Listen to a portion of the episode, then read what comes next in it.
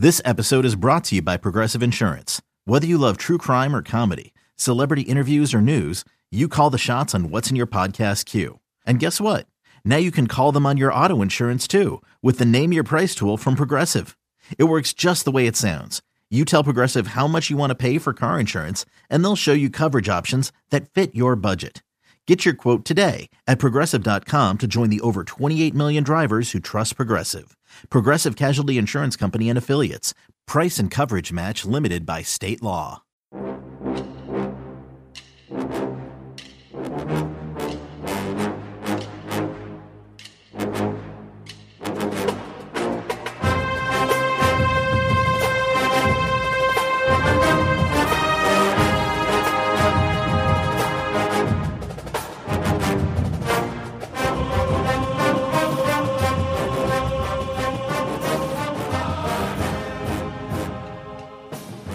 Morning, Bucknutters. It is Thursday, June 16th, 2022. I am Dan Rubin. This is the Bucknuts Morning 5. Those of you watching on the YouTube, the Twitter, or the Facebook can see the beautiful faces of Mark Porter and Bill Kerlick. These guys have done yeoman's work this week. I know everybody on this pod loves to hear, or this video, whatever we're doing, loves to hear about the weather in Ohio. But it is relevant today. It has been a scorcher. And these two dudes were out there soldiering on at Ohio State camps 2 days this week. We got another one today. So, Bill, are you now at your fighting weight considering the amount of water weight you've lost? Well, let me put it this way. At camp yesterday, well, let's start Tuesday morning. I got out of the car, and Mark and I were standing at camp and talking about this is pretty nice. You know, it was probably 73 degrees, little breeze, little cover, cloud cover, pretty nice. Well, by the time the afternoon got there, it wasn't so nice. It was, I think, in the low 90s, sun out, and it was not the nicest day. In fact, they took the campers that day off of the turf fields. They let them work on the grass fields and took the ones off the turf fields and moved those guys inside so that nobody on Tuesday afternoon was working on a turf field. Well, lo and behold, came Wednesday, and it was far worse. I got to camp early. I don't know, probably 9:15. Camp wouldn't start for maybe an hour, and look at my watch, and I get out of the car, and it's 82 degrees already. And that was at 9:15 in the morning. Well, when I got in my car to go home at 5 o'clock, whatever, look at my watch, it's 97 degrees. Sun is out. It was a oven all day long on Wednesday. And, you know, we're just covering it, let alone the kids camping. So I think, Mark, you can attest, it was sweltering. You know, a couple camps ago, I commented to the quarterback coaches, it's really not fair how windy it is out here for these quarterbacks because it's really breaking up their spirals and it's showing who can spin the ball. There wasn't a leaf on a tree moving yesterday. You had no wind variation, whether you were indoors or outdoors. No, you're not putting English on your ball or doing any Kentucky wind judgment. It was sweltering hot. And that type of hot where it was about the humidity, Bill. I mean, I've been around 95 before, but that humidity was like you were breathing in water. So hats off to the campers. They shortened down the periods. They made those guys get water. I want to say every 10 minutes, the whole place stopped, and everybody was under like a command to drink water. They did it right, though, Ohio State. They made sure those players, their health was never – you weren't going to have someone heat stroke out on them out there. They made sure that they had the tent with the fans blowing for a couple guys that got overheated, so they did things right. And there were one or two that did get overheated. Despite everything that Ohio State did, they did everything possible. There was a rumor going around that those guys from overseas weren't used to this kind of heat because I think the first couple guys in that tent were from France and Sweden and some other places. There was a big group of overseas contingent there. But, yeah, I don't think they see that type of heat and humidity over there. It was not a Scandinavian heat yesterday. There you go. It was ridiculous. There's rolling blackouts in Columbus. It's been brutal. Bill, good news today, I think, is just as warm as I look outside. But you are battle-tested. So what we're going to do today is kind of break down the two camps, Tuesday and Wednesday. Going to go over which guys shined and got offers. So I'm basically going to hand the show off for Tuesday and Wednesday here to these guys, and they're going to drive you through it. But it has been interesting. There's even been some Ohio guys to pick up some offers. There's been a running back the first day that I had to learn about. So let's talk about Tuesday and the guys that got offers, Bill, and maybe what you think of each guy, and then Mark can chime in. Well, Tuesday was a great day for running backs, both in and out of state, but particularly in state. You know, there were some outstanding running backs there on Tuesday, but I'll go back a little bit. The morning session, offensive linemen, that there were four offensive linemen that stood out, but really the one that Mark and I were most concerned with or were looking at or whatever, because none of the four were offered that day. But Luke Hamilton from Avon is a 2024 offensive lineman that I thought did a nice job. Did not get an offer yet, but I still think he has it. I certainly still think he has a chance to get an offer.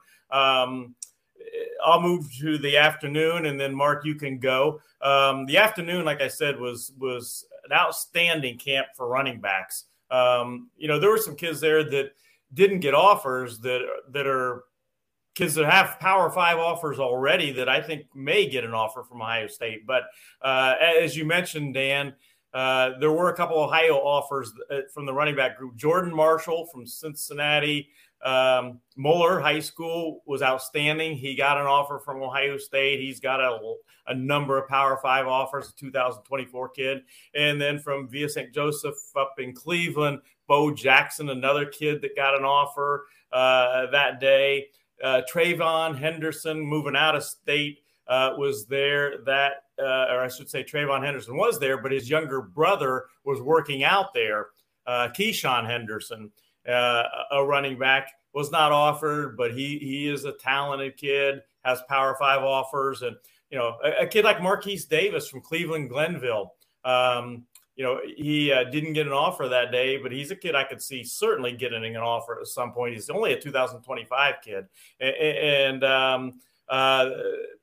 I should mention that it was Cleveland Glenville Day. Arvell Reese was there looking like the real deal. I think Mark would attest to working out in the afternoon, already had an offer.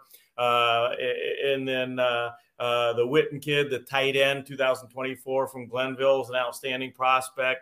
Jaden Perlott from Georgia, a linebacker, landed an offer. Jamie French, a wide receiver from Florida. He's dynamic. He made some fantastic plays, a 2025 wide receiver from Florida. So that camp was just outstanding on Tuesday. Mark, who stood out to you? Yeah, I'm going to go back right to the start where Bill started with Luke Hamilton out of Avon High School up there in Cleveland. I'm with Bill. I think he could still be the one offered. I think they waited the next day to see Ben Roebuck. Those were the two top 24 offensive linemen in Ohio. I think what they're looking for after taking Montgomery, Sierraveld, and Padilla, I think those are all guard center bodies. I think they're looking for the long tackle, and they offered a long tackle yesterday. But I think that's what Luke Hamilton and Roebuck both probably figure in as a guard right now. Luke Hamilton wasn't as long as a couple of the other tackles there, but he was certainly as explosive and ran around and did all the good things he needed to do. In fact, I thought he did a great job in pass protection and one-on-ones, and I thought there might be an offer. But if Ohio State is waiting on those two, which they do have time, they're still 2024, I think it's because they figure Roebuck and Hamilton are guards. The running back group, oh my. When I saw Jordan Marshall live, and then when I graded him at the end of the year, I gave him the highest grade, an A prospect. I put him on the cover of one of my books I give out to college coaches. Mark Elder, the coach at Cincinnati Elder, has been a friend of mine since he was coaching in Eastern Kentucky and even other places, and he raves about Jordan Marshall. I mean, what a great all-around back, big, physical, can move, can catch.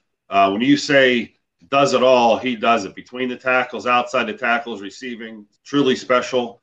About a month ago, I went up to Villa Angela St. Joe's, and Coach Rotsky is the new head coach there. He took the job last year, and if you followed Coach Rotsky, whether it was Euclid or Cleveland Heights, he brings in a crowd wherever he goes, and I think they've had over 30 kids move into that program since he's been there. Bo Jackson's not related to the real Bo Jackson, but I watched him work out that today, and Kentucky offered him that day. That's how impressive he was. And when you saw him down at Ohio State, boy, is he electric. He's a longer body. He's not really bulked up yet or anything. He's maybe a little bit skinny. But, boy, his feet move, and the upside for a player like that being so young is unbelievable. In fact, offering a player that young, I was pretty impressed that Ohio State did that. And then we had TreVeyon Henderson's younger brother there, who's different than TreVeyon. I'd point that out right away. He's a different type of runner, a little longer, more angular, maybe a little more downhill. He's not quite the jitterbug that his brother is. It's funny how they're different people. And then Samuel Williams Dixon from West Holmes, the kid from Amish territory we talked about a few weeks ago on this podcast. I thought he was one of the better running backs there. So Ohio's definitely has an outstanding class of running backs coming up, probably one of the better classes I've seen with Ohio State and Jordan Marshall and Bo Jackson. And I want to real quick get back to something that Mark was referring to about the tackle guard situation about, Luke Hamilton, maybe more of a guard and so on. And Ohio State is looking for tackles to fill out their 2023 class.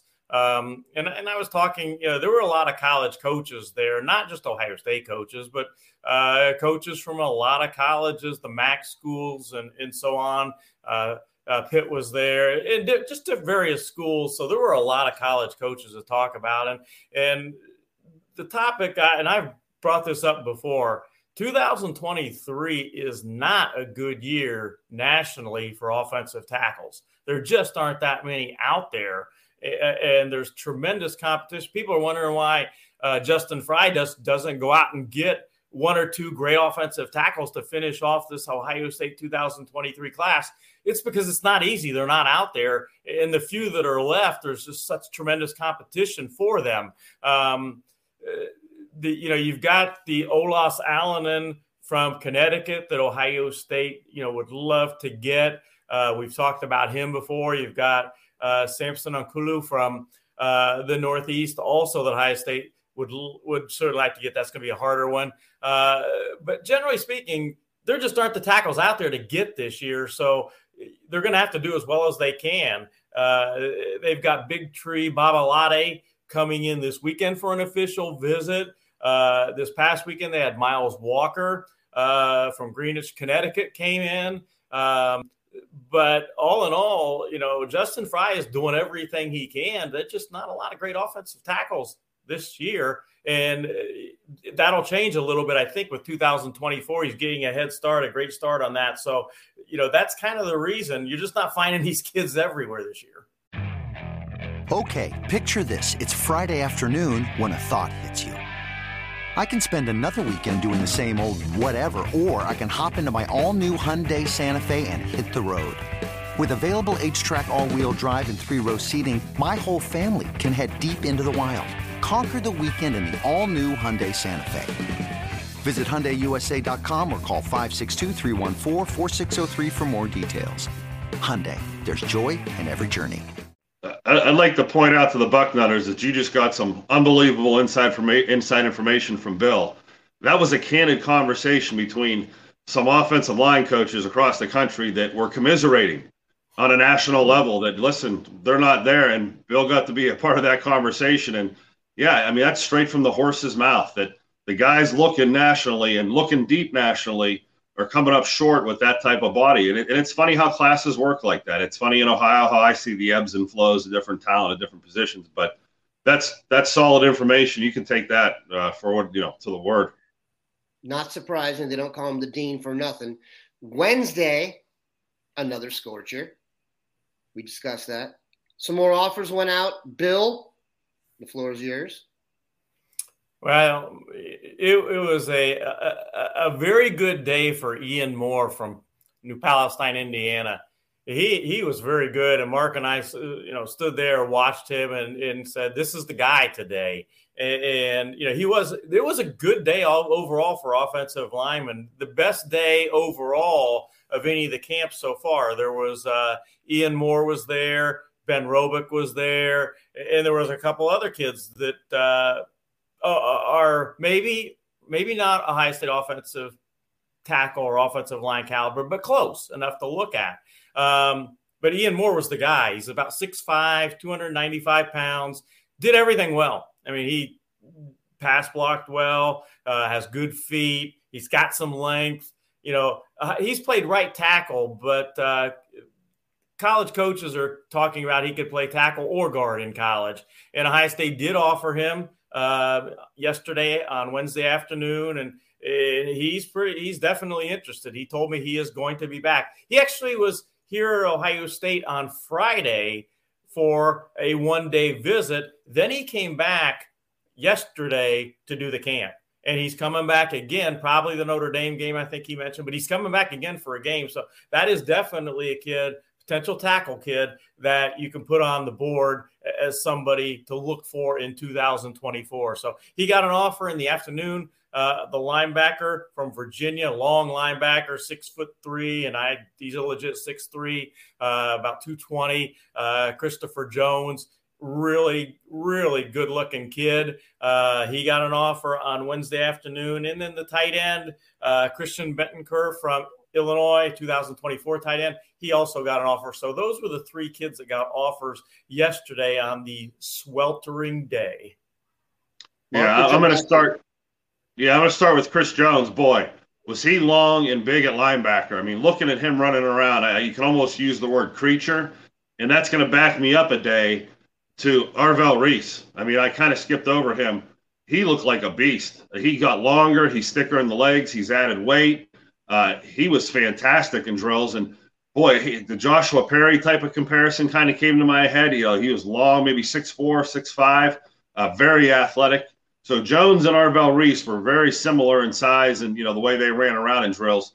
And Bryce West, I'll go back to Tuesday. He looked fantastic. He is a thicker kid, stronger kid. He could be a safety down the road. That's how good he looks in person. And then the offensive lineman, you mentioned Moore being the longer body. Two podcasts ago, or I think last week, we talked about the defensive linemen were posterizing the offensive linemen. We had offensive linemen that did not want to step in and take on some of the high-end defensive ends at the Ohio State camp. There was some shyness back there where that totally flipped the script where the offensive linemen were dominating yesterday, where the defensive ends probably didn't want to go because it was like they were running into a wall, whether it was Roebuck or some of these other guys. And I'd be remiss if we didn't talk about Ben Roebuck a little bit. The reason I think he's a guard, even though he's 6'6", 6'7", and long enough to be a tackle, is he told me yesterday he lost about 25 pounds, and this is easily the best I've ever seen him move. But he's still not edge protector for the guy that's got jets in his shoes coming off the edge yet. He's powerful. He's close. I wouldn't be surprised if Roebuck and Hamilton down the road, maybe after week 3 and they check out a few game films, or maybe after they do next week's camp and have a full picture of what they want to see in 2024. But Ben Roebuck is one to keep an eye on, and I wouldn't be discouraged if I was those kids not getting offers yet. I just think Ohio State's waiting in Ohio for more names to appear and the board to settle. And, and like Bill said, they're looking for tackle bodies. Also, I want to go back to you went back, Mark. I'm going to go back to I mentioned that it was Glenville Day on Tuesday. Coach Ginn, Ted Ginn Sr., looking good, by the way. I hadn't seen him for a while. Mark, you have, but I haven't seen him for a while. Looking good, and he's fired up and ready to go. He's loaded for this year and next year. Glenville's back. They got, I think, Mark, correct me if I'm wrong, about 16 Division I kids this year, approximately. When you include the FCS guys, yeah, it's incredible. And they had the three kids get the Alabama offers last week. I mean, they've got probably 8 or 10 with MAC offers. I mean, it's really their second tier of the Demaryius Wintons and a bunch of guys like that, Laster, and we're all working out there, and they're almost – you don't almost look at them because you're so starstruck by the stars they have. So it's back to early 19 or the 2000 late 2000s with Glenville. And West, as Mark mentioned, Bryce West is the real deal. I mean, the kid is a great cornerback prospect, and I crystal balled him to Ohio State quite a while back, and I'm definitely still rolling with that pick. Now, one other thing on Arvell Reese, and one thing I've learned on Bucknuts, we get new members every day, and even the members that we have, there's so much information put on Bucknuts all day long that you don't see everything. You don't read everything. And one thing I've learned is just because you write it doesn't mean everybody's going to read it for whatever reason. So this is pretty significant, I think. And I did write about this on Bucknuts just the other day. Arvell Reese, he's going to be a Glenville guy, so to speak. He's not making his decision in the next few weeks or a few months unless something crazy happens. That's not his plan. He's going to go through the process. He's going to take all 5 official visits like all the Glenville guys seem to do and then make his decision. So it's coming late. He told me, probably National Signing Day in December, or who knows, maybe after that, but it's coming late. But the significant thing is, he's taking his official visits after the season, but he's coming back to Ohio State this coming weekend. Unless something changes, he will be back at Ohio State this coming weekend for an unofficial visit. He'll be hanging around with all the kids on official visits this weekend, and that's just a positive for Ohio State to get him on campus again this week. He was there working out on Tuesday. He comes back and continues to go there. It's all a positive for Ohio State. No question. All right, we're going to have to get out of here because duty calls. However, Bill, you are going back to the well today. Mark, you're out on the road as well today. Bill, let us know what's going on at Ohio State today and what people can look for on Bucknuts. 2 words, Ryan Montgomery. That's what I'm going to be watching head and shoulders of Buck. And not that Mark and I haven't seen him enough. We've seen him plenty, but team camp at Ohio State. And this will be interesting because Ohio State has not – this is – they have not had a team camp this year. They didn't have one last year. It's going to be interesting that it's a team camp. And we kick it off right away at 10:30 this morning. Finley plays Olentangy Orange, and I'm sitting right here with Olentangy Orange, not too far off in the distance. So, and they do have a pretty good team. So they're playing. Finley is playing Olentangy Orange. First game. 10:30 this morning, and Ryan Montgomery will be there. Luke Montgomery will be there, too, to support his brother and teammates, of course. And that's the there's going to be games all day long, but that's the team that I'm going to be most closely following, of course, watching Ryan Montgomery and see how he does. And he'll do well, by the way, no question. I could say Dan is sending me on a reconnaissance mission, but I'm just visiting some clients up in the northern hemisphere. They wear green and white. They wear blue and maize. Western Michigan has a camp tonight, but I will be hitting some Michigan area schools. I will change my colors as I cross the border into a more neutral uniform. But hopefully we have some good stuff for you next week on the podcast. Don't be surprised for a little inside information to come out of those camps, courtesy of a certain guy who may be up there possibly. We appreciate everybody stopping by. We really appreciate the work Mark and Bill have done this week. I know we chat about the heat and stuff, but I'm telling you something. It's legit. And these guys have done yeoman's work, and we appreciate it. They're the best in the business. We appreciate everybody stopping by. Have a good one, Bucknutters.